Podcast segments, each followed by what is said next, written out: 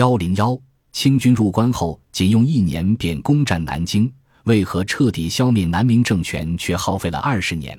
公元一六四四年农历三月十九日，大顺军攻克北京，明崇祯帝自缢身亡，明朝作为一个全国性政权正式结束。同年四月，吴三桂引清军人关。五月初二，清舍政王多尔衮进入北京。仅一年后，即公元一六四五年农历五月，多铎便进入南京。然而，直到顺治十八年。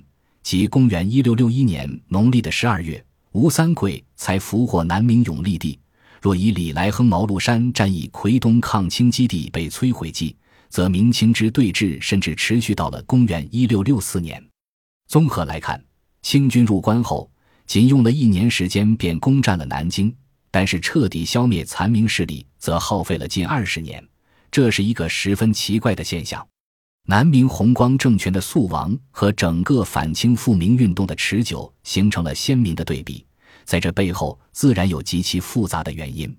清军入关后争夺全国统治权的力量大致可以分为三部分：一是清政权，二是以大顺军和大西军为主的农民军事力，三是明朝的残余力量。